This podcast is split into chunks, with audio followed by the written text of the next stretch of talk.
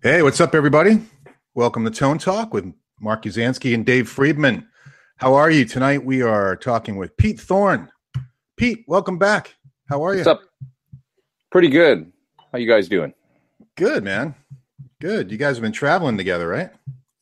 Dave and I, uh, we were in Detroit this week, and Dave was uh, nice enough to, uh, to to think highly of me enough to take me out there to do some, uh, I don't know, I guess, uh, uh, rig sort of walkthroughs of uh, of a few different guitar players' rigs for a show that he was putting on at the legendary Harpo's concert venue in Detroit.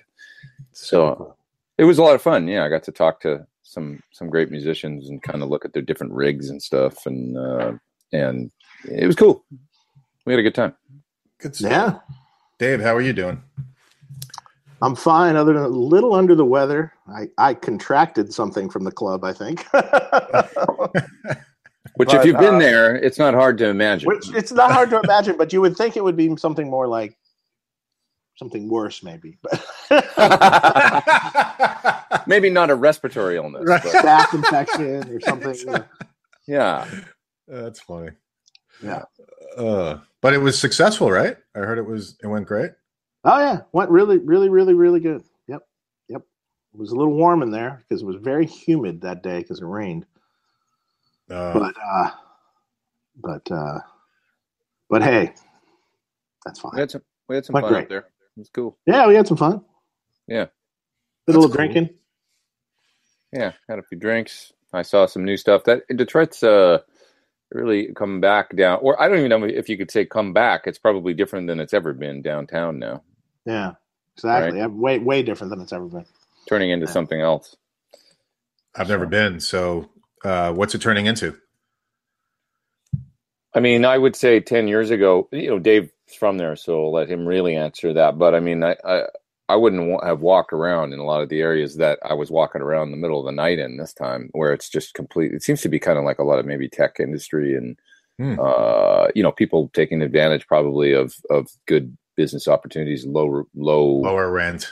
Le- rent, low taxes, and that kind of thing, and just business moving in. Mm. And I mean, you know, like I'll give you an example: the old firehouse downtown. I went there for dinner, and it's at a boutique hotel now, and it's unbelievable. The restaurant and the lobby and the hotel is just like you know, it's, it's we're talking like downtown Detroit, and it's beautiful. Apparatus room, right?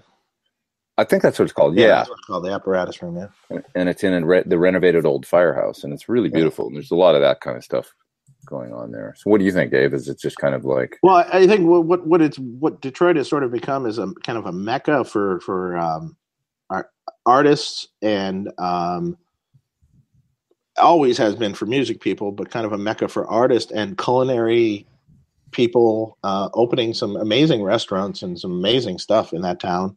Um, you know they've they've gentrified a little more of the downtown area. You know, a lot lot of lofts and a lot of great restaurants, but literally like you can look on a Yelp or something, and the first fifteen restaurants are all like four and a half star restaurants, like like really amazing and interesting food and Hmm. and bars and I think we went to a couple cool bars, you know. Yeah, that that whole uh, Corktown and Bricktown area is really fascinating. Like the way it's been built up with restaurants and bars. We went for barbecue down there, and it was it's it's quite something. Yeah, yeah, yeah. We went back there the uh on Sunday. Oh, did you to the barbecue? no, a couple doors down from it is a uh, damn. I can't remember the name of it. A couple of doors before that barbecue place um, was a great um, cocktail lounge. Oh, okay. Like when I say cocktail lounge, I mean like serious, like mixology cocktail lounge, like Mm. crazy. I mean, just. I mean the uh, the bar, the wall behind the bar was littered with bottles that were three bottles deep of just everything you could. You're looking at it going, "Wow," you know. and, yeah, uh, it's- that area seemed to have a lot of cool cool spots to hang in it. We didn't. I didn't get back there, but um, yeah, really interesting, really interesting that that little cocktail lounge. You would love that place. It, that was Yeah. awesome. but I did go to that one, which is an old school joint downtown. What was that place called? The Checkers? uh, Checker Checker Bar. Yeah, the checker a- bar. That's total old school dive bar. Yeah, and the great thing about it was that it was everybody under the sun hanging out in there. It was like all kinds of people, people from, of all shapes and colors and sizes and ages, and it was like, and just everybody hanging together and having a good time, and I really liked that. I thought Yeah. it was great.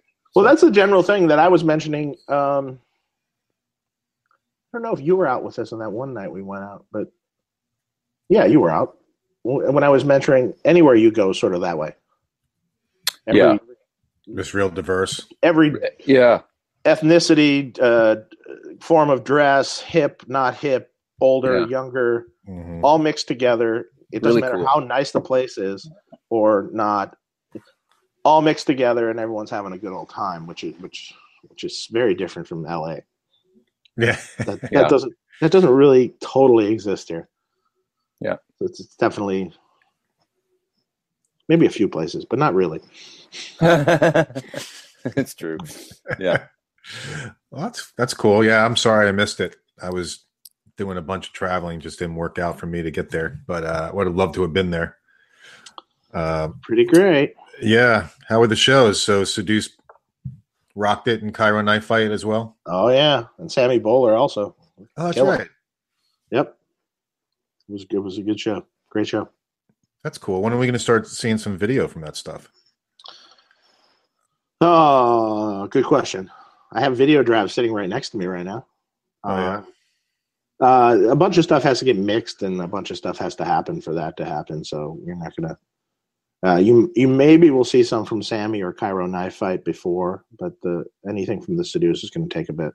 hmm hmm the uh, the the rig rundown stuff. I should be able to probably once I get this next week is crazy because I'm I got to go to Japan on tour, and uh, I'm gonna while I'm over there, I'll do s- Dave's editing. I think for some of the stuff that that we shot for the kind of rig walkthrough stuff. Mhm. Uh, and once I have some time over there, you know, I'll be there, and then it'll be a perfect time to get some editing done. So that should shouldn't be too long.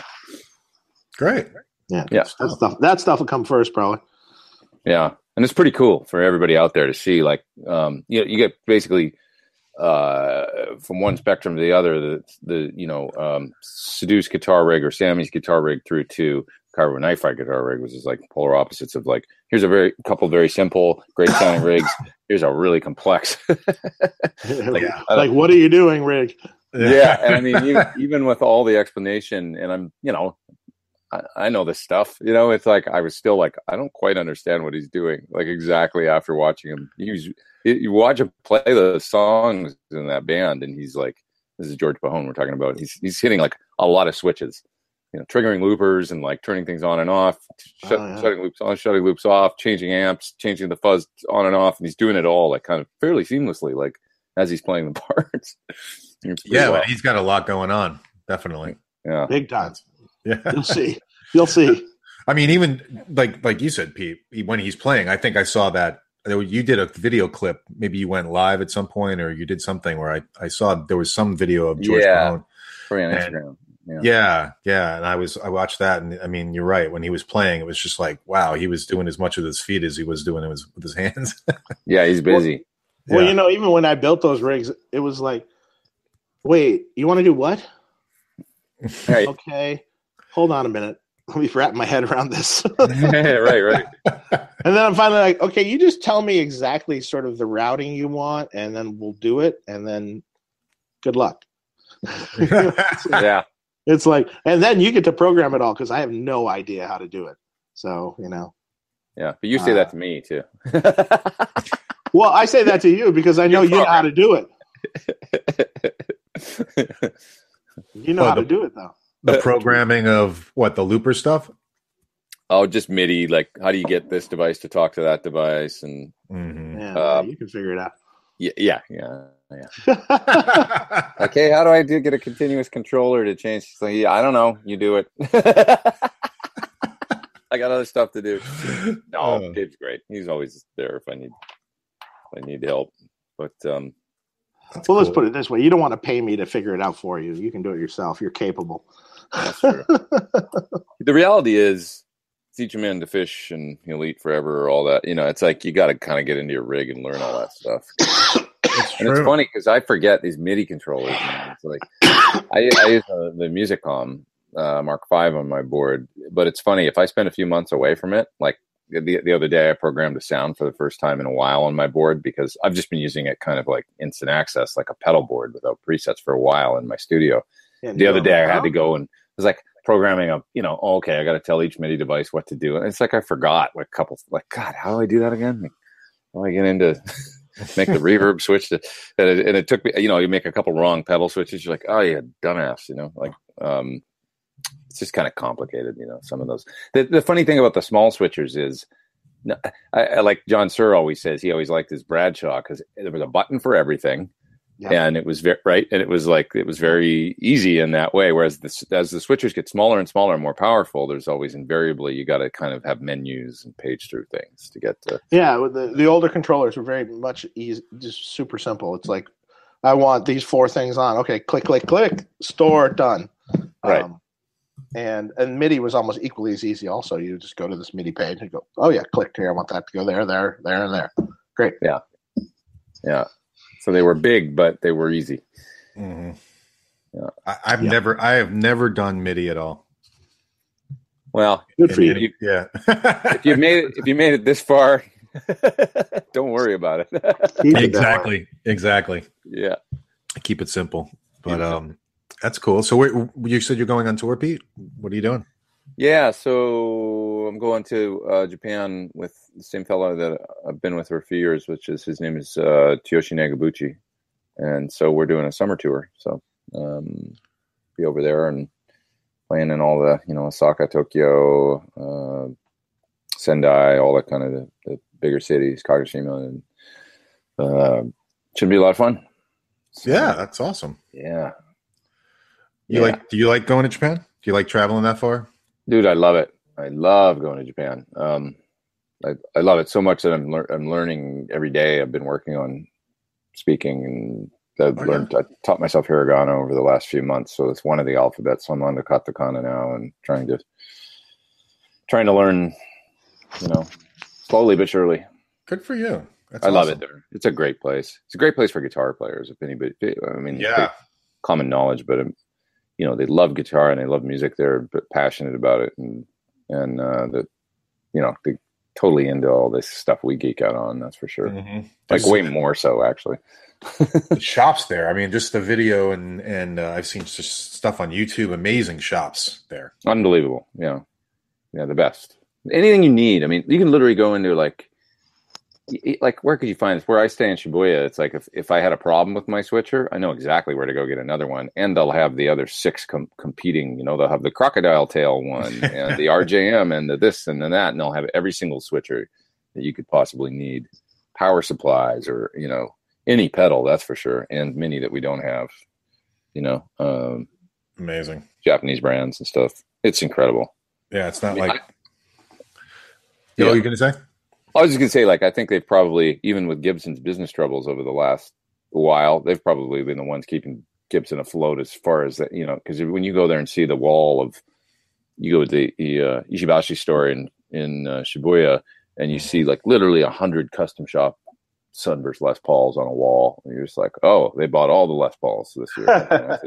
it's, it's just like a wall of 58 and 59 historic less you know, it's crazy. And then there'll be a whole wall of PRS and a whole wall of Nags and a whole wall of Suhr and a whole wall of whatever, you know. Wow. It's crazy. Yeah, you don't see that in the in the states. Not anymore. No. I mean, No. maybe never again. Yeah. I mean, there was a there was a at least a, there's a place here locally uh, that's still in business called um, MAE Music. That's Mhm. a, that's a Suhr dealer, so they've got some Suhrs on the wall, and um, but for the most part, you real, rarely see anybody you know really dealing with a lot of boutique stuff. Yeah, yeah, yeah. And it's interesting though; They generally have a the music stores will have like um sometimes like a, a, a two different stores, but they're owned by the same. It'd be like the Akibe store, and you've got kind of like the like lower price Fender and um maybe like Fernandes and different types of you know guitars that are sort of like more either either cheaper guitars or the midline guitars and then they'll have like their boutique zone, you know, which is like a, sometimes in a different store, like upstairs or something. You go up Right, there, right, or yeah, floors sometimes. Like uh, certainly in Ochanomizu, if you go to which is the crazy guitar district in Tokyo, where you go there and they basically like it's five floors and you know, one floor is all acoustics, one floor is all kind of budget electrics, the next floor is all s- super high end electrics. The next floor is metal guitars. So that'll be all like literally like Petrucci models or like, you know, like like kind of shredder more right, know, right. guitars. Kramers and yeah, exactly. It- E- Exactly, yeah. And and then vintage will be another floor. Five floors of guitars, you know, like all like split up into different categories. Amazing. Super cool. Yeah. That's cool.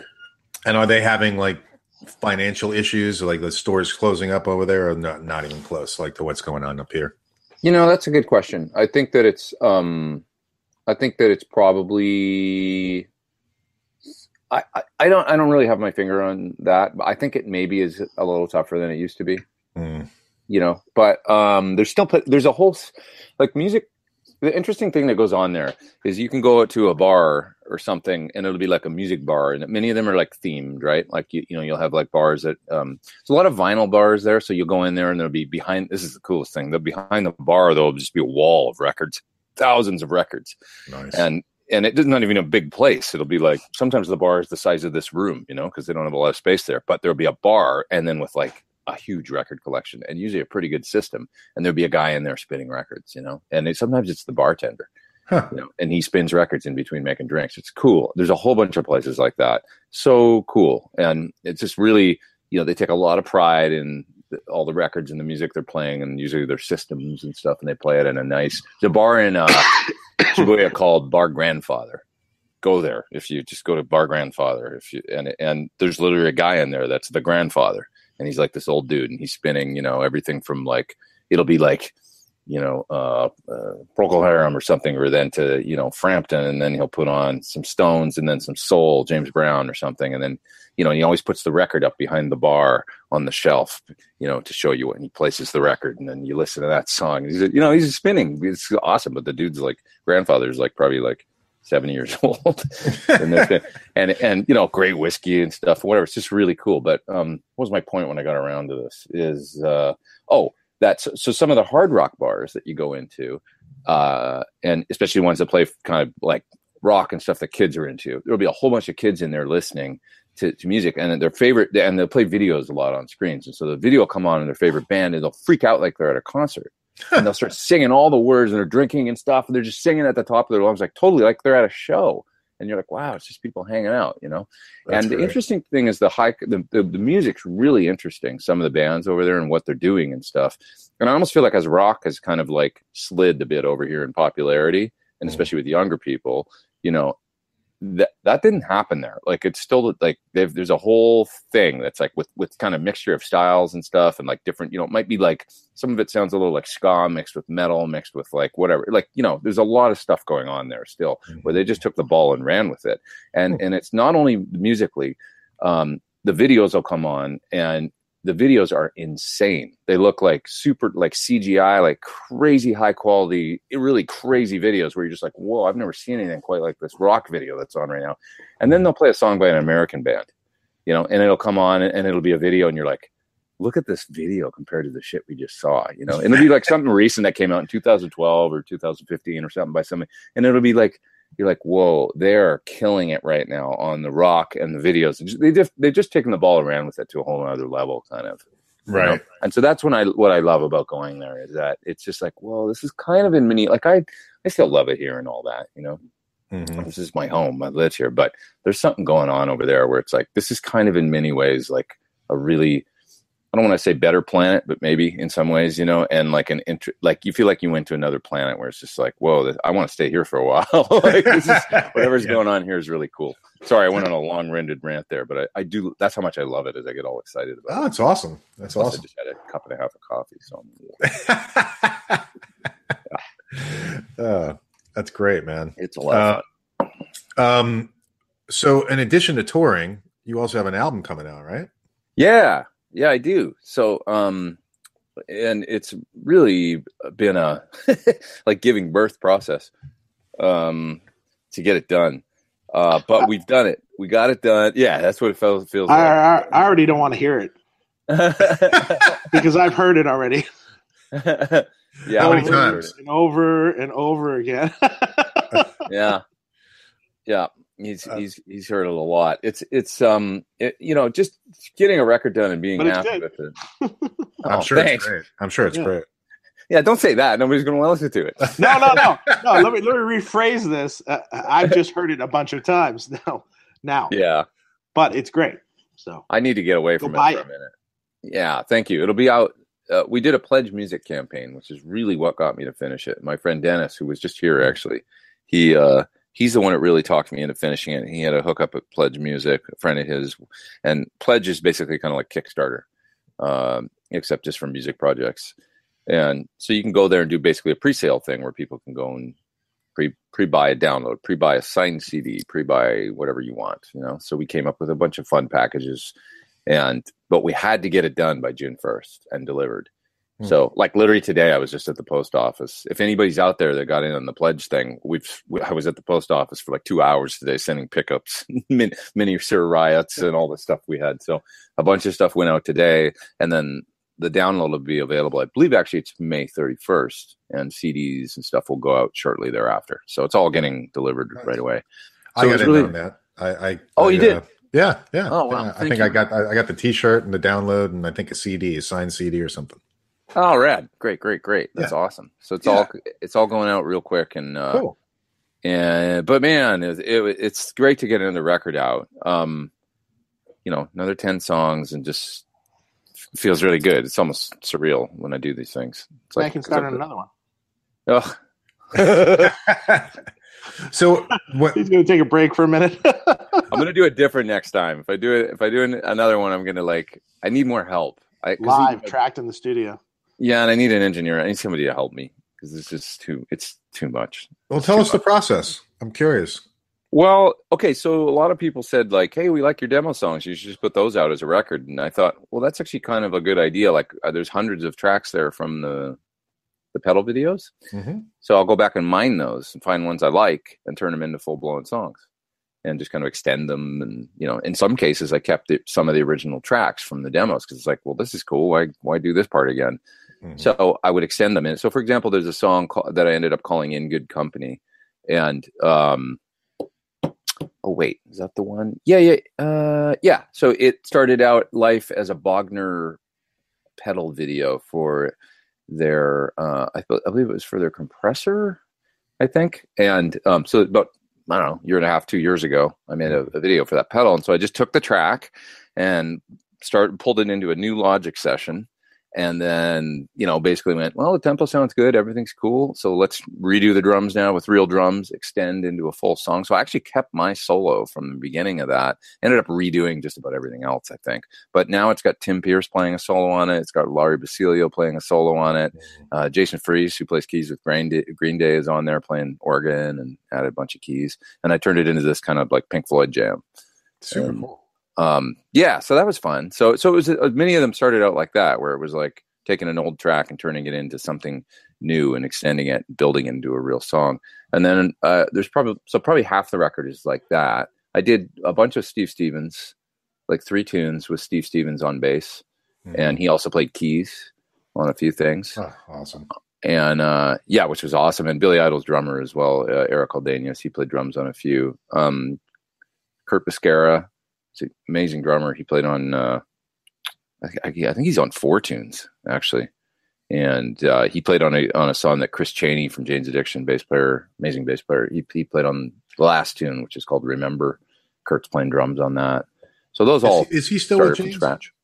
Yeah, I believe he is. Yeah, I don't That's think Eric's playing with James. He kind of it's like over the years, I'm not I'm not always aware of like sometimes Eric seems like he's in there, and Yeah, he was in there for a period, like after they did the that one album with uh, I think it was called Strays or something like that.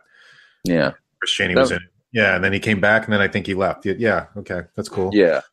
But I think Very he's doing cool. it, been doing it full time for a while now. So he's him and I have gotten to be friends over the last year or two, and um, he's an amazing great. guy. He's really great, man, and he's got an incredible tone and fuck what like what an amazing musician. Like, um, he he's so and he's a really really nice person. Like, and really dialed into just musically, like you know he he comes up with like three different ideas for the on the bass and he's like i don't know like do you think like is this more appropriate or is that more appropriate? But he's got like three different kind of game plans when he, he Right. listens to the tune a couple times and then he's got like, should this be eighth notes here? Should this be, you know, and it's like he's really methodical. Hmm. Um, and I just really like him. He's he's great. So, um, so- and then my buddy John Button is on at least a few tunes. Who's also an amazing bass player. Uh, uh, Dennis Martin, who helped me finish the record, the Pledge Music. He plays like uh, I think on keys on five tunes, so he's really good at programming keyboards and stuff. And, um, so so yeah, it's been a, it's it's great. It feels really good to get a new some new music out there. So it'll be the Pledge Music thing. It'll be out May thirty first. But for folks that just want to get it or stream it, I'm going to stream this one. Why not? You know, you- you're going to be able to get it everywhere, uh, Spotify, Apple Music, and all that. I'd love it if you if you buy it on Yeah, iTunes. exactly. You know, Please but- buy it, people. yeah, Yes, the streaming exactly. thing, but but whatever, you know, it's just like I, it's the way of the future, I guess. So, um, I so wonder how be that. Everywhere on uh, June fifteenth. I was going to say June fifteenth. You'll be able to to uh, to, get it at all. it. Purchase or stream or all that on June fifteenth. Yeah. So we Awesome. pledge, pledge people get it about two weeks early, May thirty first. Good deal. I can't wait to hear it. Um, Thanks. you know, with the streaming, I was curious. You know, I, I pay for the family service with iTunes, Okay. where you where you get like just unlimited. You can download any like new albums that come out and stuff like that. I, Mm. So I does I want I assume the artist is getting paid for that, right? So when I like when your album comes out, I can download Well- it. I hope. Yeah, it's it's pretty shitty numbers. I mean, it's like when you look at it's not eh, you know the reality is um eh, somebody that's selling like like for the type of music I make it's not or or you know getting paid through the streaming services. I mean, it's nothing, you know. It Yeah. really is nothing. I mean, iTunes is a considerable you know, a consider and I think they're killing it off next year. I don't think Apple's going to sell music anymore from what I was told like Yeah. pretty soon in a year or two. And I mean, that's Apple's a considerable source of uh, and Amazon and stuff for the last ever since Guitar Nerd came out. I get paid every month. People buy the record, which I really appreciate. But that's going away now. And the streaming thing, in comparison, it's you know, we're talking the Really? diff. I didn't hear that. That's interesting. Yeah, the the difference is literally between like I guess if you're an artist, a fairly big independent artist, it might be thousands of dollars a month. If you're a smaller artist, it might be hundreds of dollars a month. To you know, oh, uh, my my Spotify, look at how amazing it's twelve dollars or whatever for the last month. You know, it's not, it's nothing, it's nothing. It's Wow. pocket change. You know, Yeah, even by, the big by artists. not buying by not buying the music, you are screwing the artist. And in the end, in the end, it's like, I unless we come up with a new model, it's like, what's what's, what's the incentive to make new music? Because geez, you spend like months making these things, months if not yeah, where, years. where, where's the where's the um, where's the rainbow? You know, where's the yeah, the Yeah. pod at the end of the yeah. yeah, pot? At the I end of the- I don't- I, ultimately, I don't do it to make money. Really, it's like the money. Money always feels like like making a little but few bucks. It's like this is great. Like it feels like a bonus, you know. But um, by the same token, it's like you have to.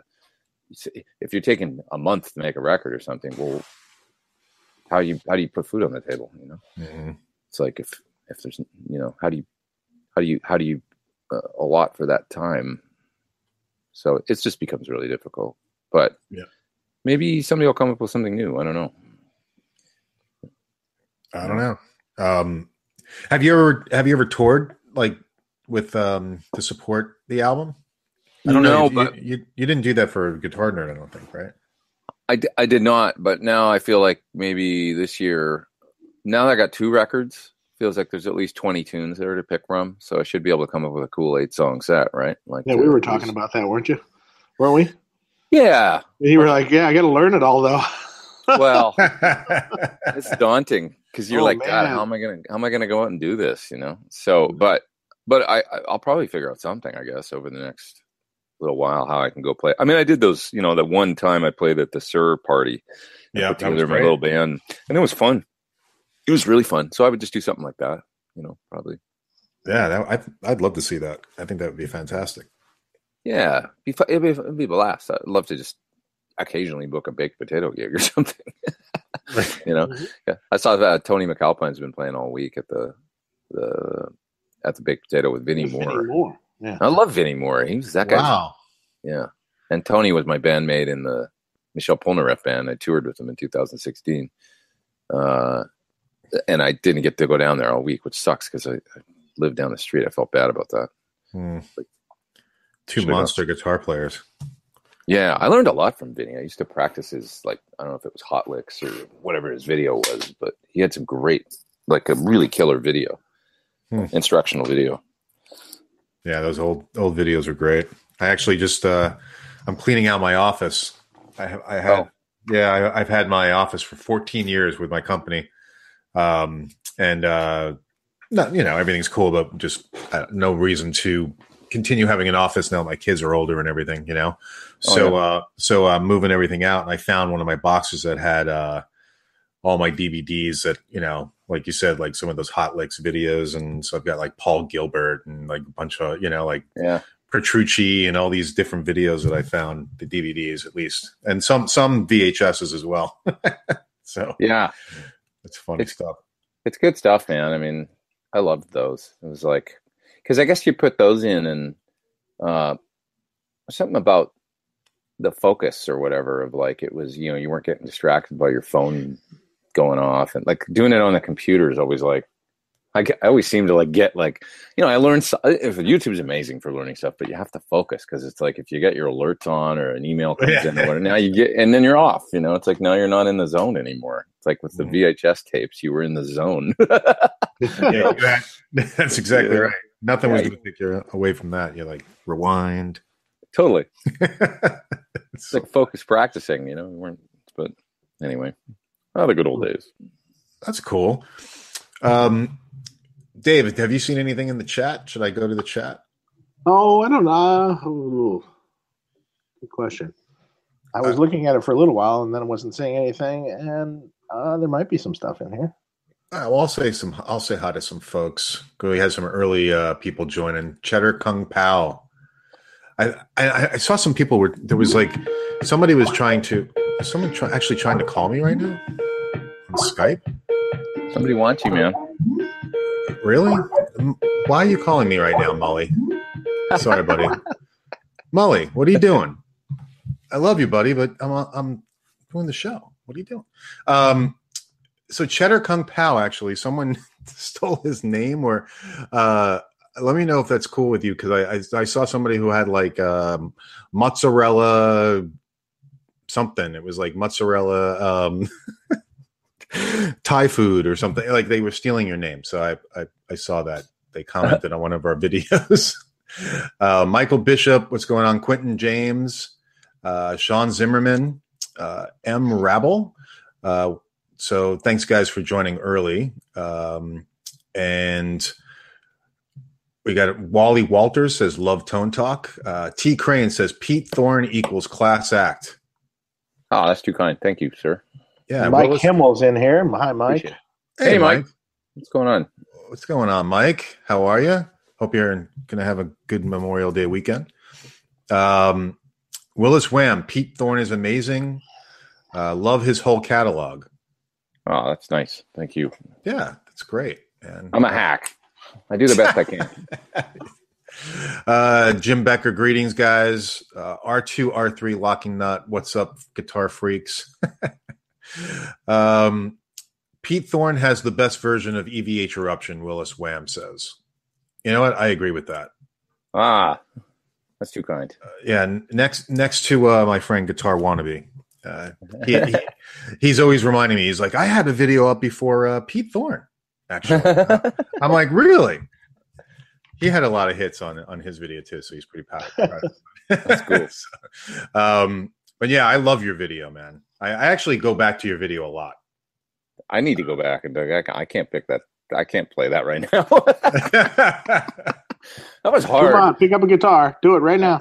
Yeah, no, I gotta be warmed up, and I gotta pl- I gotta have nines and E Yeah. flat, and um, but it was fun. I, you know how I made that video? It was like literally the setup was so uh, uh, ridiculous. I I had to figure out how to record my voice and the sound of the guitar at the same time, and I really couldn't figure out a way to do that. I ended up using. The, I think I had my PreSonus little interface with the cab mic'd in the closet, and I was recording the video on my iMac through the camera that were like the same kind we're using right now. Yeah. Like so, that's how I recorded the video. Except the cameras was this was tw- ten years ago or whatever, so it was you know really crappy cameras, and I took the so I was running Logic on I think I had I couldn't figure out a way to record my voice. I had my I, all I remember is this: I had two computers strung together like with so I was recording in Logic in the second computer and using the I think it was because I couldn't run iMovie and Logic at the same time on the iMac or something. So I was recording the audio on one and the video on the other one, you know, and getting the audio into it was bonkers and like using the eighth inch out on one computer to go to the other computer. So it was really rinky dink. However, I did it, but I guess it turned out okay. yeah. it, sounded, it sounded great. the, tone, the tone's there anyway. It was, uh, you know, that EVH amp, right? Yeah, I use the EVH amp similar to the 50 watt you got right back there, I guess. But and I, yeah. I, was using the blue channel, and I used you know some reverb and a little bit of echo in Logic or something. I think. Was just, it the 100 watt head that you had? Yeah, I had a 100 watt head for a while, and I used it on the road. I was playing with Chris then, and I used it. Uh, that was my amp for about a year uh, on tour, and I really just used that one channel. I used the blue channel, mm-hmm. and uh, yeah, and I was still A being to another amp for clean and stuff, but it, it worked great. That amp, it was cool. Um, kind of, I sold that amp, it sort of, sort of wish I hadn't. I know it was cool. Those early ones. I always remember the first time I tried it. Uh, was at a uh, Guitar Center in Hollywood. I went in and plugged it in, and I tried that blue channel. I was like, "Damn, that's pretty mm. good. Like that's really kind of that tone, you know." And it sounded really great for the, for the, you know, at the time I thought it was. Uh, that's just my first. you know, when you plug in an amp and your first impression is like, yeah, yeah. it's it's you know you shouldn't. You know, I think I like it. No, it's like you plug in, you go ooh, like first couple chords, like damn, you know, and that's why I felt about um about it, you know. So, yeah, it's a, it was a great amp. I actually I had the white cabinet and the hundred watt head, and I got rid of it. Um, I don't know why I did. I, I sold it for something else, uh-huh. and and like like I usually do, sell something for something else, and um, I miss it. So I ended up getting the 50 watt head, which yeah. is I actually had gotten the recently. I had gotten the uh, the EL 34 head. Did not like it at all. You know, no, wasn't the no. same sound. No, the, the blue channel and a lot of a lot of guys that are that I talk to in the VH circles, um, the blue channel was just really different, lacking. Mm. Uh, it was muddy. Dave, did you ever hear it? Have you heard it? Oh, was it the 50 watt one? The fi- no, the yeah, the 50 watt? watt, the the 50 had, watt EL34. I had a 100 watt one through here. Yeah, those are good. They, they, they're better because this, they're like the stealth version, so I think they're a bit higher gain. Yeah, I think I think the blue channel on the uh, 100 watt was pretty good. Uh, I liked it. I liked it. That was the one that I had used. Yeah. Yeah, but I mean on the EL34 version. Oh, uh, oh sorry. Yeah, that's that. That's, but that's the stuff. That was that was pretty good. I, I thought I thought that the when it when it went to the lead channel, it was just like a little too much and and a little mm-hmm. too. That's when that little cocked wah kind of sound comes on, and and I don't. I'm I'm a little I, I don't like that sound very much. So, mm-hmm. but the blue channel didn't have it. I was going between the two, and I'm like, that's interesting. the one the one does, but the blue channel didn't. So yeah. Yeah, and then they did something on the 50 watt when that came out, and I bought that, uh, and I got it. I was like, I was trying, I was trying. You know, you, you know when you get something, you try to love it. You're like, oh, I just got it, and everybody's like, some right. people are like, no, I don't really like it. I'm like, no, I, it's it. I can figure that out. I can get the sound. you know? Right. Yeah. Maybe I can boost it, and then ultimately, I was just like, no, it's just not giving me what I wanted. So then I went back. A buddy of mine uh, had you know, a Craig, my buddy Craig. Um, I, I, bought that from him. So, and it sounds different. It's it's it's better. It's got that sound, mm. the blue channel. You know, so it's a good amp. It's funny. You usually know within a. It's funny. I plugged into my old Komet the other day, which Dave's actually worked on a little bit. But yeah. uh, I used to have two, but now I just have one, and I hadn't used it in years. And I took it home and actually used it with the Suhr Load, and I did. Uh, I was doing a video for that Mooer radar pedal a little speaker mm, mm-hmm. sim uh, IR pedal. So I thought, oh, I'm gonna I'll play the Komet and I'll load it down with the Suhr, and then go line out into the Mooer. And if you watch the video, um, I ran my uh, an Archer. I got kind of a special Archer from Rockett that he put a couple different little parts in and stuff, and then he said, "This is what I'm doing for Jeff Beck or something." So maybe mm. I'm not supposed to say that, but it's like a like a, it's it's, and I think it does maybe sound a little bit different. But so I used the Archer into the Komet, and I played the lead on that on the video, the Mooer video with it, and it sounds really good. It's like I thought it was like, damn, this, damn, and I just put the I've got the little settings where I always put the knobs on that amp. I mean, it's Yeah, like that complexity. sounds great. It sounds great, man. It's like just, I mean, it's like a, it's very Marshall to me. I don't know how different it is, and you know, it's probably its own thing. But Oh, it's pretty It- different, but but but it, it, it has Well, that character. It's got that. What wattage is going it? up. Is it a higher wattage or 18? it's 50, but I'd say it's got to be, it's got to be 65 in reality because it's Yeah, it's rip your head off.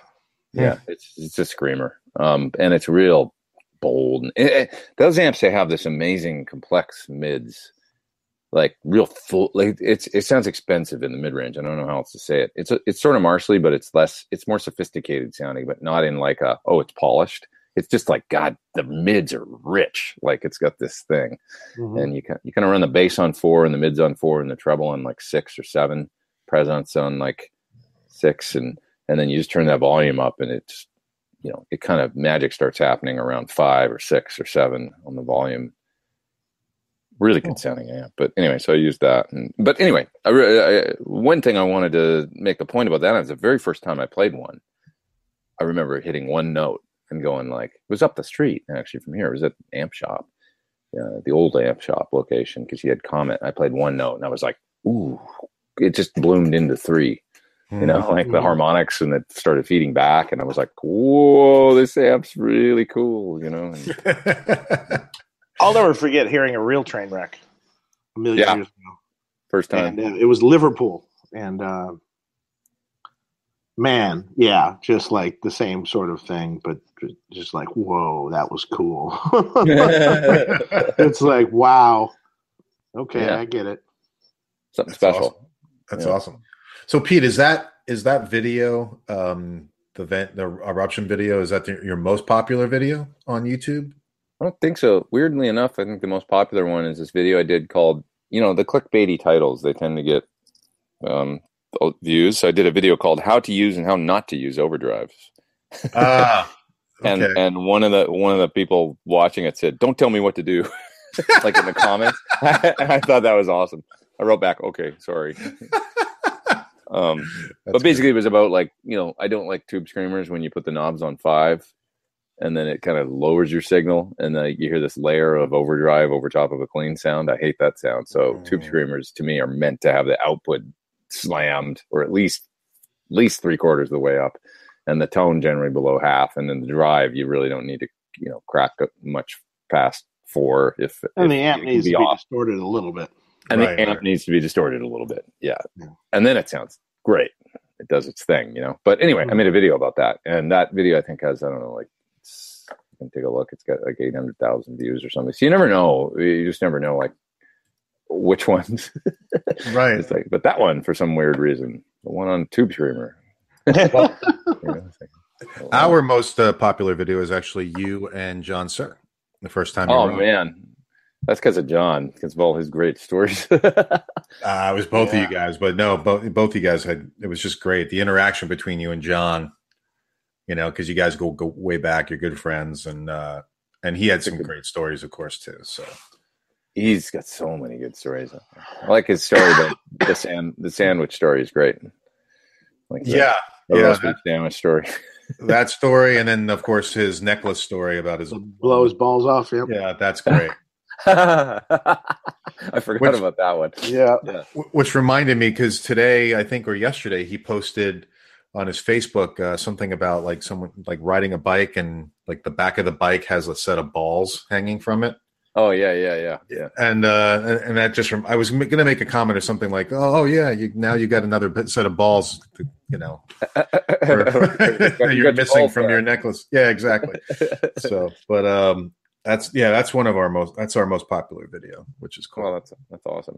Yeah, yeah, very cool. Um, so, Dave, I know we had actually actually a question about the Friedman products that were uh, coming from NAMM. I know there were a bunch of people asking. Oh boy. Soon. Soon- Unfortunately, a few of them had, had been delayed a little bit for some unforeseen circumstances. So Mm, um, hopefully this year. This is what we're looking at. What was the new stuff, Dave? That The uh, well, the the dual BEOD that we have now, which actually now is called the it, it, it was at the show the DPOD, but now it's called the BEOD Deluxe. okay. Ah, one's lower gain, one's higher gain. They both have mid knobs now.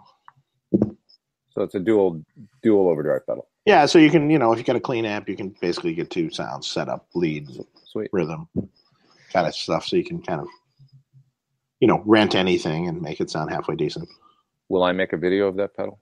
You will. yeah, it looks it, it looks like a very cool pedal. You will be because And also- considering the views you got on your last one. Yeah, that that video did good, didn't it? Yeah, that was a considerably good one. Yeah. I don't even know what it's up to now. 300,000 plus views or something. Well, I'll take a look. Something like that. I'm just looking right now. Yeah, the my biggest one is the overdrive video. It's got 760. 760, but the BEOD video has yeah 366. That's really good. Yeah, Definitely one of the biggest pedal demo videos that I ever did. But that's you know, it it's largely uh, mostly attributed attributed to you. You're you you uh, you have a lot of fans. You do, you know, and you, you Yeah. your people are really interested in your pedals and your amps. So you know. You made it sound really good. So, so the next one, you got to use the same guitar. Oh, okay. It's over there. I, I'm gonna one? get that. I'll grab that guitar. It's cool. which one was it? I forget. Oh, okay. This guitar is my. This is this is sort of my Van Halen machine, you know. But so this guitar, I met the guy that made this. It was cool. He came up to me. I think it was in NAMM, and he's like, "Hey, you know that black guitar? I made that guitar. You bought it from me, and I bought it off eBay."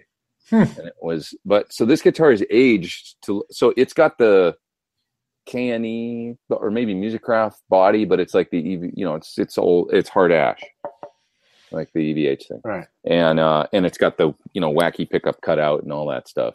Um so this is this is like the body for a you know a frankie body or whatever. And it's got that neck too. So it's bird's eye.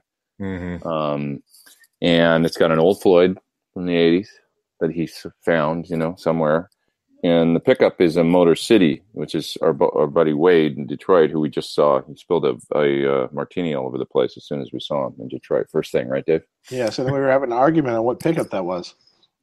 Yeah, and it's uh, definitely a a uh, second degree black belt.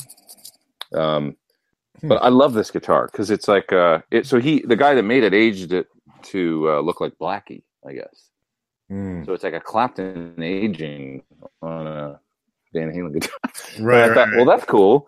I can take that out and play it. It's not like you're copying anybody's stripey vibe Right. or whatever. Then you know what I mean. So it's like a, it's got its own thing going on. So yeah, but it it really and I- and I'll tell you, even you know I, I did the the videos for Eddie's pedal the the the EVH overdrive, Mhm. and I went up to to show Eddie those videos before I before I put them out because they just wanted to check them out before they actually went up. So it's normally I don't I, I actually don't do that. It's like I'll just put them up and it's kind of like my videos are like an independent, but it's it's ad Right. it's like, of course.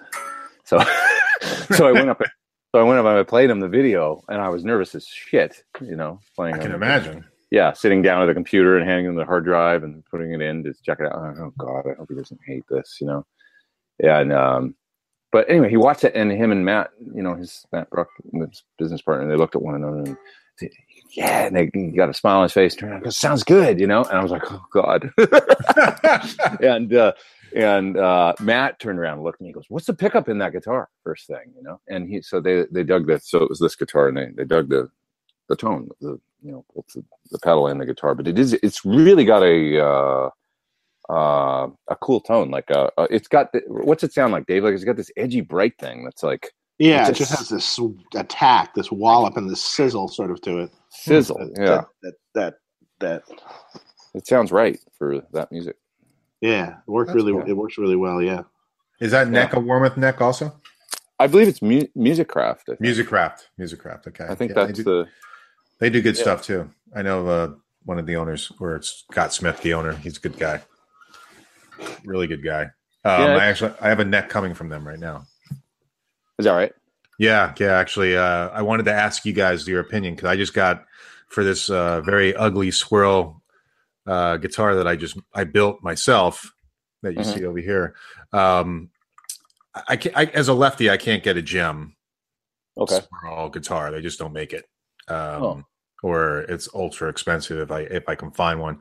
Um, so I just decided to make my own kind of swirl kind of you know thing. Um, and a guy locally, Funk Guitars, uh, Mark Funk, he built the, he painted it for me. Um, but I got the neck from Warmoth, um, and it's roasted maple. It's Mhm. flame Yeah. maple, and man, I love that. I wanted to ask you guys what you thought of roasted maple. Have you tr- have you played anything with it before? Or? I Oh, love yeah. it. That's Have, great. you- have you done that on any of your guitars, Dave? We haven't done any on our guitars, but we can. Um, uh, we haven't yet. No. It's cool. I have it on. So okay, I'll get another guitar. Check this out. One sec.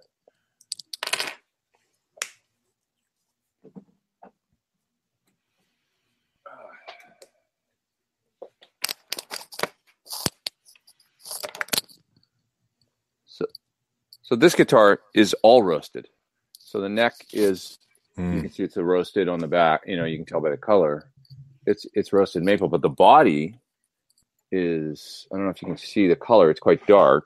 mm, It's roasted alder. So he John, this is the first time he made a couple guitars. I think he made one for Landau, and he made this one too at the same time. Where and now I think they do more where they're roasting the bodies too. But I'm pretty sure Suhr does it. But it's dark because it's it's roasted. And this Mhm. guitar does have a a real deep kind of resonance to the uh, the tone of the body of the guitar. I would say it's a nice guitar. Is Yeah, it you know- lighter? Do you find that the uh, body's lighter at all? Or I don't know if it's I don't know if it's lighter, but it seems to they seem to be they're always real resonant. And the one thing I Yeah. noticed is they seem real stable. Like they they, they don't. I've got a roasted uh, one of the very very first ones that they did a modern. It's a brown modern I've had for like ten years, and that neck is really roasted. It's real dark. I mean, it's like basically one step away from being charcoal. I think, Mm. and um and it looks cool. It's it feels amazing, um and that neck does not move. Like it's the stability when they get all that moisture out of there is that's the one Yeah. thing yeah, it's It like seems- it's like petrified. And and so your guitar's uh flame? Yeah, let me show you. I'm going to grab it. Yeah. the the the thing as I understand it with the with the uh figured woods, especially bird's eye and flame maple.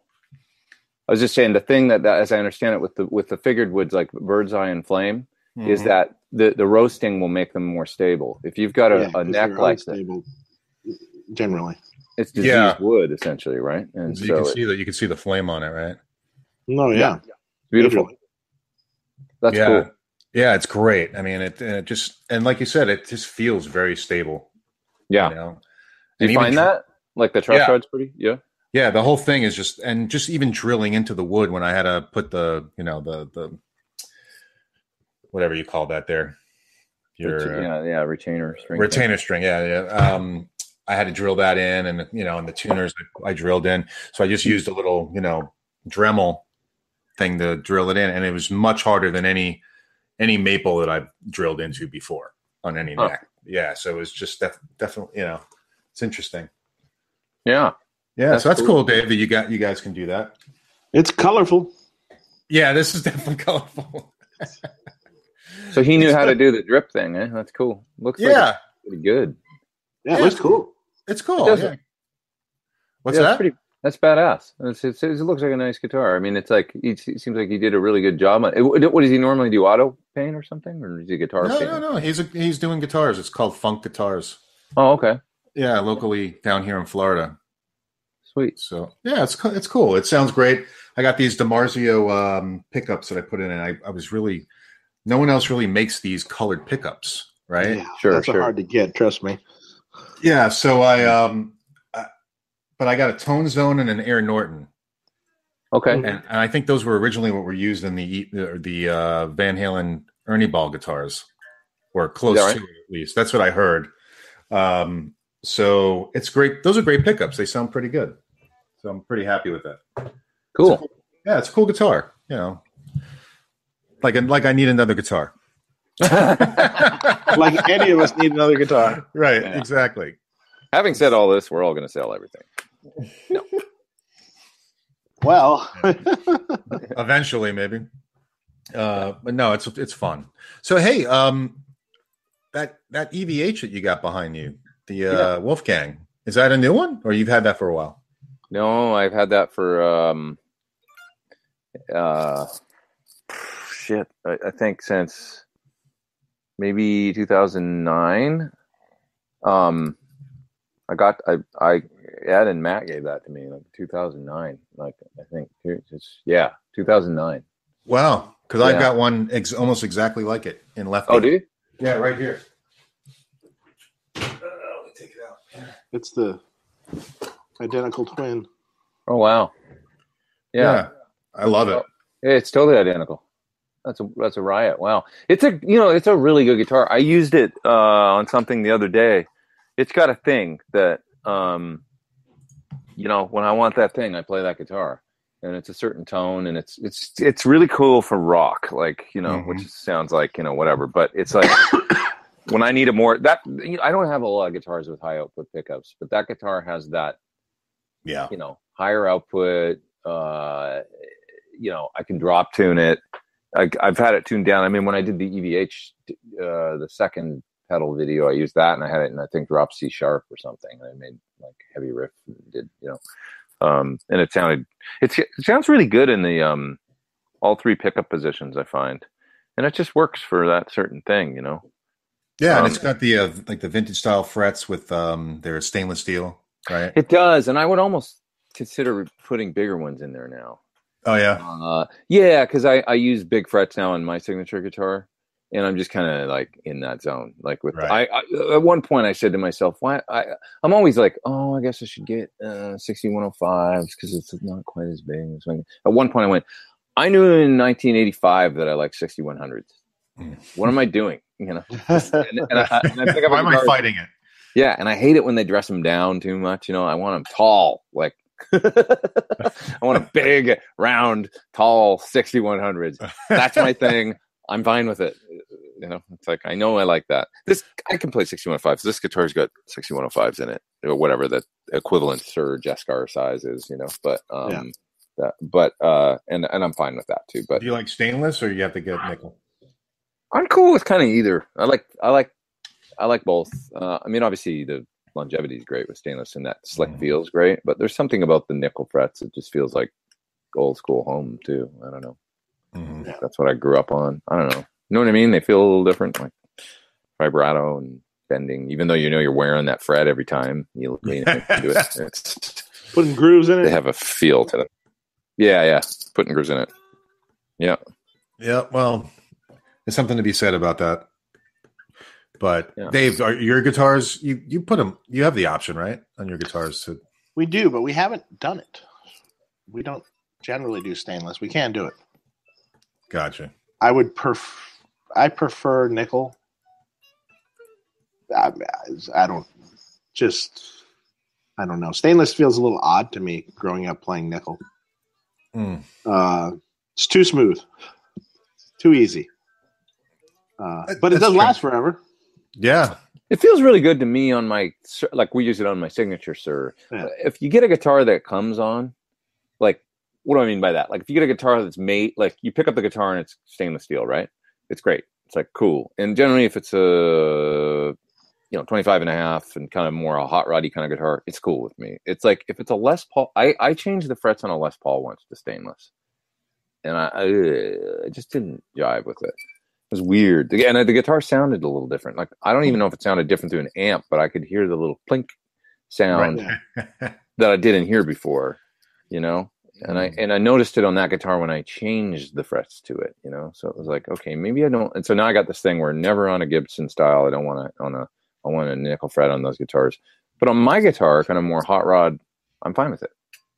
It's weird. I don't know. Interesting. Yeah. Yeah. I mean, different components. I don't know. I don't. I I, I tend to like it for me. Maybe it's Yeah. because I'm getting older and it's easier. You know, easier It to is. bend. You know, Easy just- band and the fret man. I mean, they sure wear like you know my my few guitars that have nickel, but Mhm. still you know vintage and stuff like that that I have, or my uh my Yaren or stuff. It's like oh geez, like after two years, look at the pits. You know, it's like uh, from, I remember what that's like. Yeah, it's it's not fun, and then you're just like, oh, I got to because I know nothing about fretwork, so Yeah, like I can do stuff on my guitar and set it up and electronics and stuff, but when it comes to fretwork, forget it. I got to bring it to somebody. I know nothing about that. So and then in the '90s, I bought a whole uh like fret dress kit or, or fret, you know, like uh, all the stuff, the files, the neck thing, the, all the blocks and stuff. And I did Oh, one yeah. fret. I did one fret dress. And I was like, They're I don't wanna do this." Pay someone. this sucks. Not for me. Like my hands hurt, man. Afterwards, like fi- you know, crowning and stuff. It was like my hand. I was like, I can't even play now. Like my hands are fried from like, Yeah. and I don't think it. Like I don't think I did a very good job. Probably not the first time, you know. But but I think I strung it up, and I was like, mm, yeah, better take this to somebody to get it done right. but yeah, and I just lost all interest in that. So Yeah. I, Dave knows like I shouldn't even be letting near a soldering iron. It's like I can set up my guitars, you know, I can't wire. oh, really? You're not good even with the soldering? Oh no. I'm the guy that'll like burn the body of the guitar because I'll lean the iron over and be touching the wood. Oh I've, god, I've done that. yeah, in the cavity. Yeah, I suck. Yeah, I I've done see. that before. I can't see. In case you didn't notice, my eyes suck. But um, so I'm always like, I can't, you know, like li- li- trying to wire a Strat Jack or I don't know, it sucks.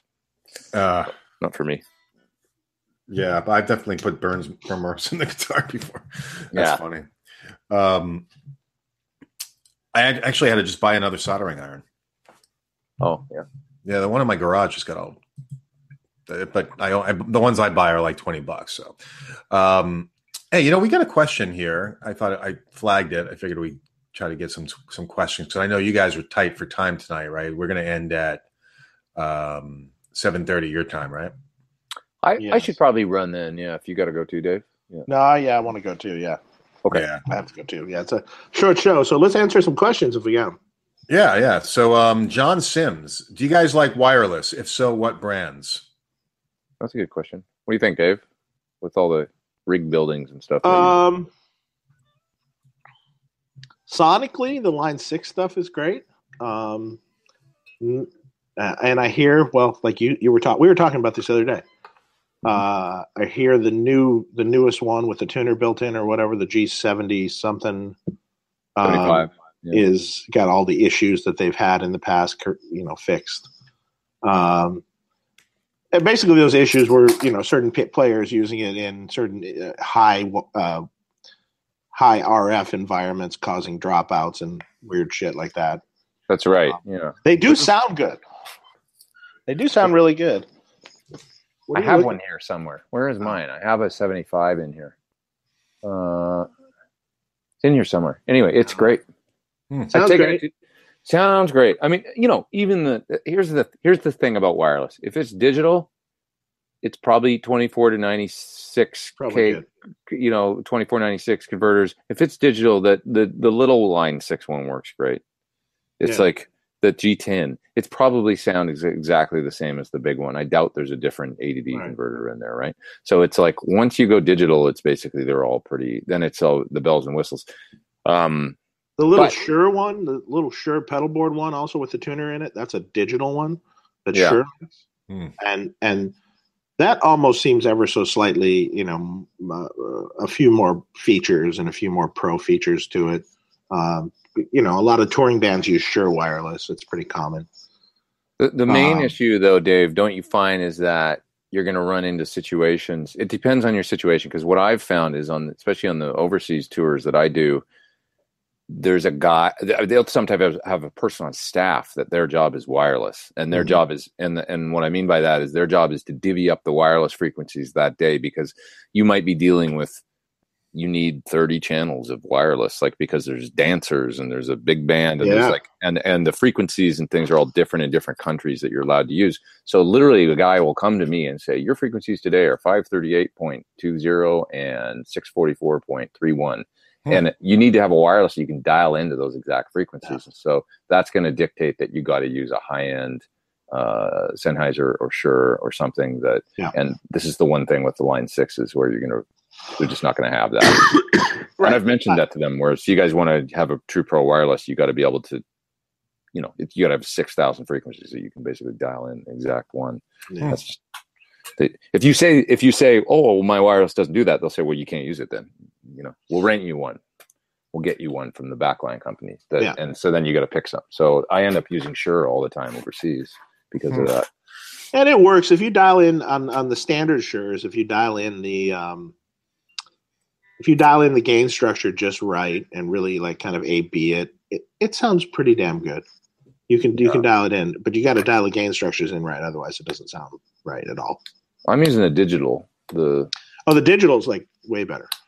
Yeah, sure. Although it still has noise, I'll say that. It's funny, man. Like in Hiss? the, yeah, man, in the front end Yeah, of a uh, uh, an amp with gain, it's noticeable. It's like, Best th- best thing to use with that is the smart gate. yeah, Hmm. Yeah. I mean, you Like can you- literally just it'll just take the hiss out, and nothing else. It won't screw up anything, and that's what I use on most of the pro rigs. Jerry Cantrell and everyone. It's It's the you, Yeah, you- that's you have to get rid of that wireless hiss, otherwise you just you know you got a hiss in your amp already, and then you just compound it like triple with the wireless in front. yeah. My AKG, I don't think adds hiss. Uh, I have an, a nice AKG digital that I got in that Steve Stevens originally turned me on to. That, and I think he still uses them. Yeah. Uh, but they won't let me use it in Japan because of the frequencies or something. So it's like they want to use the Shure. Sounds the same. There's no difference in the tone. I mean, once they're digital, it's that's so the the thing with wireless is like, and Dave could explain it better than me, but they're in the analog wireless because of the FCC and stuff like that. There's the, there's a limited dynamic range that you could use with an analog wireless. It was I think it was like 30 40 dB or something like that. So you had to use this compounding yeah, you had to use this compounding technology where it was like it would basically like compress the signal and then re-expand it on the other end. Hmm. Is that right, Dave? When it comes out of the Yeah, something like that. Yeah, exactly. Yeah, it's. But even So the that- analog ones sounded, the Shure ones at least sounded halfway decent. Uh, I, I but mean, that's Van Halen was using and stuff recently, and but th- that's why they sound a little different, right? Is because you got that shit in there that right? yeah, it doesn't ever quite react the same way with the volume knob and the guitar and things like that. You know, the, the digital ones work better with the volume knobs on the guitars. Hmm. But the That's great. ones See, I'm glad. I'm glad you brought that up because there there are elements of going wireless that I felt like at least back in the day when I had and I didn't have a great wireless system. It was probably like a Shure PGX something, you know, like some one of the cheaper ones. Um, but I found that when using pedals, especially fuzz, but just pedals, Yeah, yeah. um, and then also the the volume knob, just Yeah. just couldn't- Honestly, if you're not if you're not touring huge stadiums and stuff, and you're doing local gigs and stuff, the the Line Six ones are fantastic. Agreed. Uh, yeah. Even even some more national touring acts even use some of those. I mean, Steve Vai uses a, a Line Six uh, G seventy whatever. The, Yeah. the high end floor one. It's nice. The G75 is great. I mean, and I'm not even sure how many channels you can do on it. You might be able to do more than I'm, you know, I, I, but I, ha- I have one here and I used it a little bit. I couldn't take it on tour because of the reasons I'm saying, but I got one from them and it seems to sound great. And um, it also allows you to do some cool stuff like A-Bing. Like it's an A-B switch. So it's got two outputs and then it's Mhm. got a dedicated, and it's got a tuner built in and, and the pack is real nice. They designed this real kind of slim pack for it. That's um, kind of it's different than the ones for the G30 and G50, and uh, it's it's cool. It's a good piece of gear. That's cool. Yeah. I got to get a wireless, so I because I have it set up in my garage. I can walk around my neighborhood and just walk around my block and Yeah, exactly. the issues, Mark, that you were saying with with the fuzz pedal, though, that the, the one thing about wireless is that your signal's low impedance coming out of the receiver, whether it's an analog wireless or or digital wireless. And so that's always the problem is that plugging a wire, the output of the receiver into the first pedal in your chain, if you're using fuzz faces or anything germanium, you're screwed because, um, you know, you pretty much got to go to a cable if you want to use a fuzz face for a song or something because it's that you're buffering in, is what you're doing in front of which. Yeah, and then if you want to, yeah, this is yeah. If you're using fuzz pedals and you want to go that way, you might as well just go chords.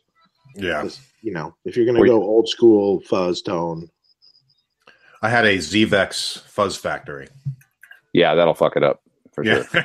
that's what. That's exactly what it was. Because because the fuzz factory is all about the thing that you can do with the volume Yeah. on the guitar, right? And that's it's, it's interacting with the pickups and the circuit of the guitar. And as soon as you go low impedance, you you you know, as soon as you buffer, that goes away. Yeah, yeah, interesting. That's cool. Um, we had another question from CMC Night 1984. What is Dave's view of multipath tube amps? I'm not exactly totally sure what you mean by that. Pete, do you have any idea what that means? Maybe it means like uh like Two channels on in parallel or something? or maybe like two power sections or something, like amps that have like what that could do like a true Fender and a true Marshall in one or something. I'm not exactly sure what he means by that. So Yeah. Maybe you can Multipath just- please clarify. Yeah. Um, we've got Meron Khan who says Pete inspired me to play guitar better and give up gluten. It's my Dif- but wait, difficult to do in Bangladesh. yes. Oh wow. Yeah, I bet it is. Still keeping at it. Wow. Well, does he feel better? I wonder. That would be an interesting. Uh, I'd love to know.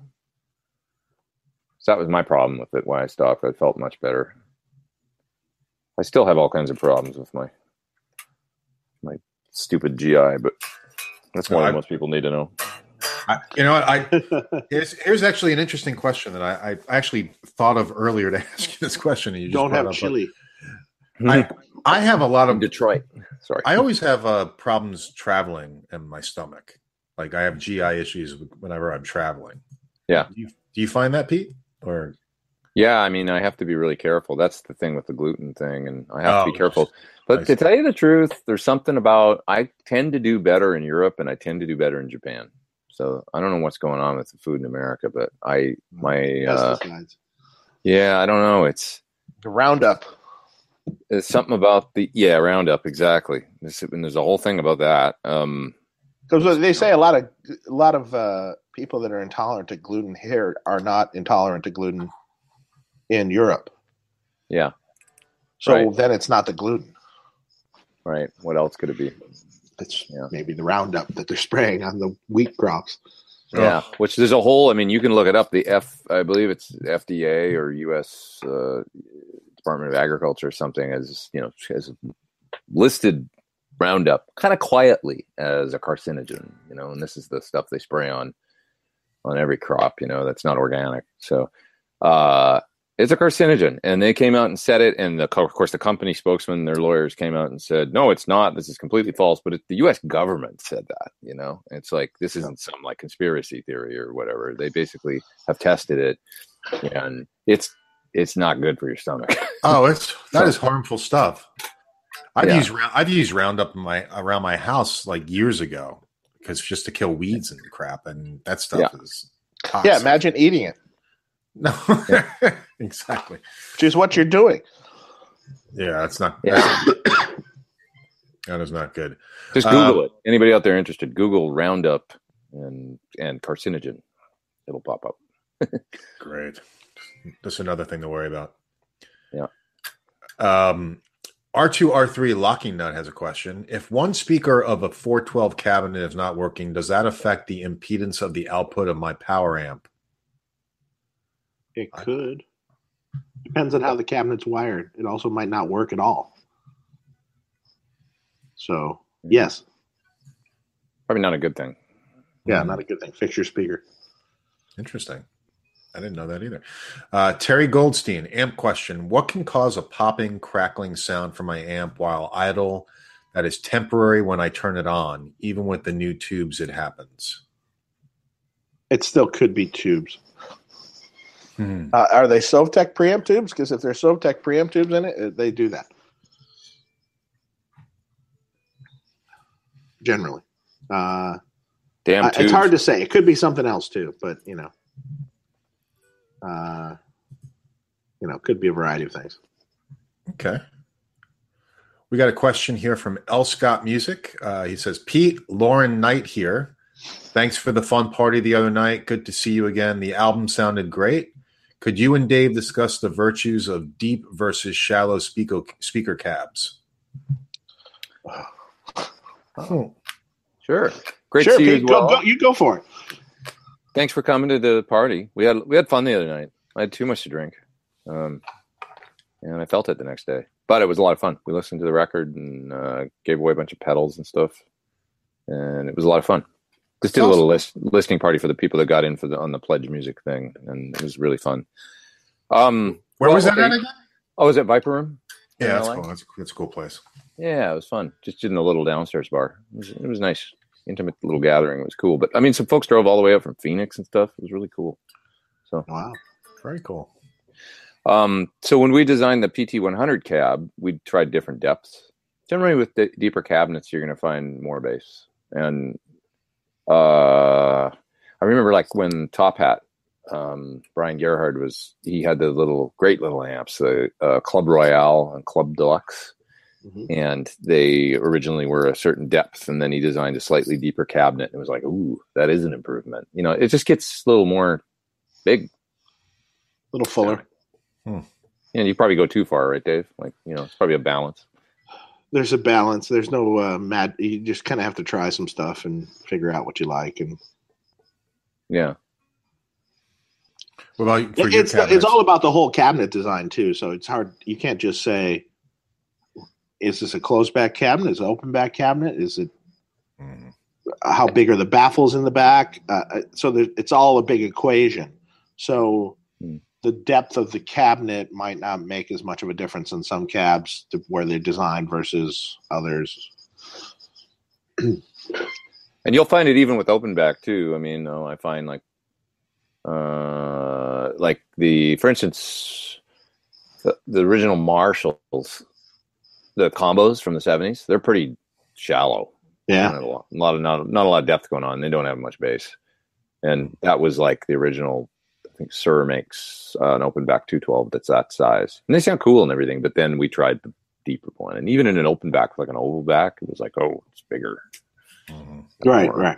This sounds bigger. If you're trying to get a 412 thing, you you want it, you'll want it deeper. You know. So we did that with the PT100 cabinet. I didn't want it as big as like a Bogner oversized or something. So the cabinet is physically not as oversized as that, but it's as deep as a 412, I think. So Okay, that's cool. Um, Matt Harrison, Pete, how is your Japanese coming along? it's good. Still, you know, speaking uh, skoshi nashimasu, you know, like a little bit, but I'm learning. I can I can kind of read now, which is amazing for me. So I do this app where I like I basically. Okay, I'll show you my. This is what I sit around and do all day. Like this is my my Hiragana app. I don't know if you can see it or not, but Yep. it's like I sit around and draw. Okay, so it wants me to draw an A, so I have to go like this, and then oh, I screwed up. So like this, like this, like this, and I sit around and I draw, you know, these things all day basically, and and then it tells me if I'm right or not. And this is this is just a thing that prompts you on, you know. So I've been working on that, Hmm. and then I'm and then there's other things in this. This I bought this for seven bucks. It's amazing. And I learned how to do like you can learn two of the Japanese alphabet. There's three, you know, but you can learn two using this for seven dollars Wow. amazing. So I do that, and then it's got some great. You know, you go all the way through all these lesson courses, and it's teaching me to string all kinds of things together and ask. You know, sentence. I'm learning verbs and sentence structure and stuff, so it's fun. Um, and it's coming pretty good. You know, there's all kinds of kinds of grit. I mean, just like with guitar, right? Like there's this one called Human Japanese, really really good app. Um, that's kind of very sort of conversational. Hmm. You know, like teaches you real world kind of. So you just sit there and do that for a couple hours every day, and watch a lot of movies. You know, Yeah. that's Japanese movies or TV. Interesting. Yeah, Yeah. because they that's what they do at least for learning American, you know, English, right? Sure. I talked Yeah. to a guy the other day. It was actually really interesting. He's he's Dutch, and he's actually going to be the uh, the bass player on the Japanese tour, the next run that we're doing. And he has no accent, and I was like, "What's up with that?" Like, because he he's told me he was from Holland, and I'm like, "What? Like, you sound like you're from America." Hmm. And he said, "Well, I, I attribute it to, to in Holland when I because he lived in Holland until he was ten and then moved over. He said they don't dub the TV shows, so the American shows come over and they don't dub in, you know, uh, people speaking Dutch, right? There, there's subtitles and you hear the English and you hear the accent. Whereas in Germany and France and just about everywhere else over there, they It's dub both, in. yeah. Yeah. And so that's why Germans have German accents when they speak English, and why, and the French have French, but they, all the all the Dutch people sound like they're Americans. It's kind of I was like, God, that really explains a lot. That's amazing. But That's um, fine. yeah. That is interesting. yeah, so the- watching watching shows and stuff is definitely a great. Yeah. Um, jump in, jump into a completely different topic here. Kev Gems, Pete, have you tried the Waza amp? Are they big in Japan? You know, I haven't, but the uh, I know the katanas seem to be the ones getting all the the love. I saw like Jude Gold the other day. It was like I went to Solid State. I got a katana. You know, and he said it sounded great, and a lot of people. Um, Oh, the Yeah, seem the katana's the katana's a cool amp. yeah. Yeah. Yeah, I it's mean- cool. Honestly, I haven't even played one, but Dave, you played one, right, in the shop? Yeah, no, it's it's it's it's cool. I mean, it's it sounds pretty damn good, especially you know for the price. For the price, it's great. Yeah. It's like Yeah. like you're like going, ah, ah, it's pretty usable. Three hundred bucks or something. I guess some of them are I think- less. I think it was yeah. I think I, I think I got the hundred watt one by twelve, and I think it might have been less than three hundred bucks. And Wow. it's hundred watts. You know, I mean, Wow. it's you know, it's. I, don't know if I would end up. I use it for practice in my living room. You know, um, it probably wouldn't be my first choice to go with the band, but Right. but it it can definitely work if you needed it. That's Sure. for sure. So Sure. that's that's the cool thing about it. It's, you know, Uh, but the backup. yeah, exactly. And the Waza amp, the Waza amp was their more expensive version. I think was That came out kind of first, I think, right? yeah, yeah, yeah. I think that led led the way for the other little ones. yeah, Hmm. yeah. Um, M Rabble has a question for me. What's the deal with all the Captain America stuff? Is that Mark's day job? No, uh, no. I'm just a big Marvel fan. I collect comic books and stuff. So uh, that's another one of my expensive passions that, that I should eventually stop. Um, but yeah, that's one of my. I, I just collect that stuff, so it's cool. Um, oh, someone else wrote that. Uh, let's see. Um, just looking for some. Uh, Pete is such a pro. I bet he would win America Idol if if it, if life was fair. I don't know about that. Thanks. I, I you know what? I watched American Idol uh, a couple things with my wife. Man, it is so bad. Oh my god! At least the voice is pretty cool. Without you know, like I, I can enjoy that a little bit, but oh my god, American Idol is just brutal. Was it bad? They just and even the winner just just just the other. I was just like, Really? I haven't watched a, a, a one iota of American Idol in uh, the new the new version of it. Not one. So My friend was MDing it and uh, the band, you know, and Ariana played. uh, She was playing guitar for a little while, and then Saran, you know, Greg Saran, he was playing guitar too. So I know some people in the band, but I didn't watch any of it this season to see what's going on. no, I don't know. the bands are always great. Yeah, I don't know anything about. Mm. I got two questions for me in here. Uh, Go for it. some some guy was talking about uh, sorry Edge uh, ni- uh, 1963 one, uh, talking about his JJ getting darker with time. Um, compared to others I play, even when I change the tubes. Uh, any idea what be causing this? Um, other than tubes, nothing really off the top of my head. Unless you're, are you comparing uh, your amp in the same room with the same speaker cabinet and stuff when you say others you might want to do that um, other than tubes nothing really could be causing that Other than your ears going. yeah your ears Deaf. going out deaf. yeah maybe maybe you're going deaf um, Let's hope not. Uh, probably not though. Uh, and then the other question was uh, Allison covers. Dave saw the pictures of Cantrell's rig from the South Bend show, and he was uh, and he, I thought he was using ISO cabs. He hasn't been using ISO cabs for years. Um, he he just the cabs are just off near his guitar rig side stage, and they're just mic'd up in open air. Uh, so they're just blasting over there. Uh, it sounds better that way. It sounds infinitely better that way. Um, so that's why they do it that way. And it really doesn't matter. They're not protecting anyone from how loud it is over there. Okay. So there you go. Cool. I um, oh, here's another one. Are you having a display at Summer NAMM? Yes. When is Summer NAMM? June? End of June. I'm leaving again. I'm leaving out of town again.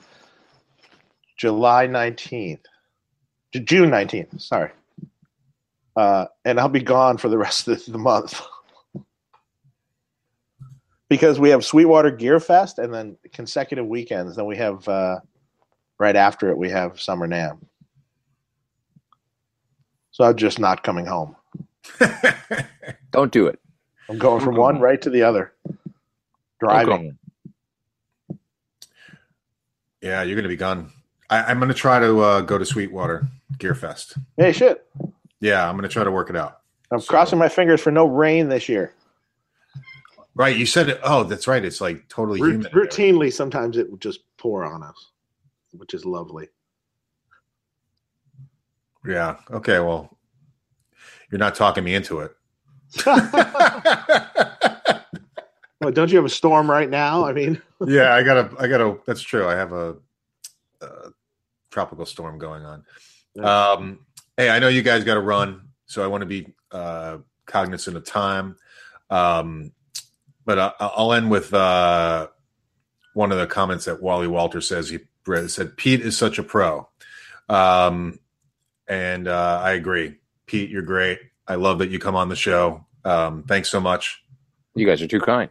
Thank you. Um, and I'm excited to hear your album. I'm a big fan. I tell everybody that I can about your uh, Guitar Nerd album because um, I really do think it's one of the better uh, guitar instrumental albums that's come out in a really long time. I mean, I, I would put it up there with like, you know, Surfing with the Alien or, you know, like I really think it's an amazing guitar album. So, wow, man, thanks. Yeah, I really do. It's it's fantastic. I love you listening to it. And the thing that I love about it even most, and I'm not going to just sit here and kiss your butt, but I just really want to tell you that I love about it is that it's it's very diverse.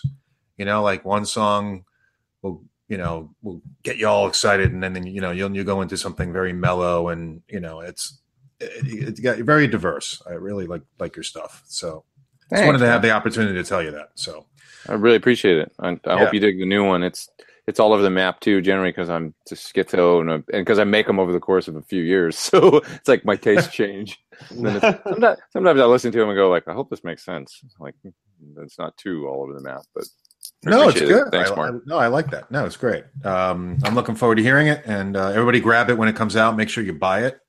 Buy it. Yes. Thank you. It'll be June 15th everywhere. No streaming. Buy it. thank you. Thank you. Thank you. And Dave, I hope you feel better. Yeah, me too. yeah, I'll live. Feel better, Dave. I'll and, live. And your son as well. Hope everybody feels better. And um, I, we will. We, next show I want to mention. Next show is uh, what's the date? I think it's um, what is the next date? Okay, so June eighth. The next show is with Doug Rappoport. Hey. So June 8th, Doug Rappoport is going to be joining us. So um, looking forward to having Doug and uh, talking to him. So I'll be Ask awesome. Doug about uh, Japan too. He's been playing with Yazawa over there. Another Yazawa is like the Japanese Elvis. Oh, sweet, massive, big, big, big gig. So he'll have some great stories. Cool, good stuff. Yeah. All right, guys. You have a great night. Everybody else, great weekend. Thanks for tuning in, watching the show. We got 186 viewers right now, and thank you all to uh, who's viewing us. So might be a hit, rec- might be a record on the shortest show.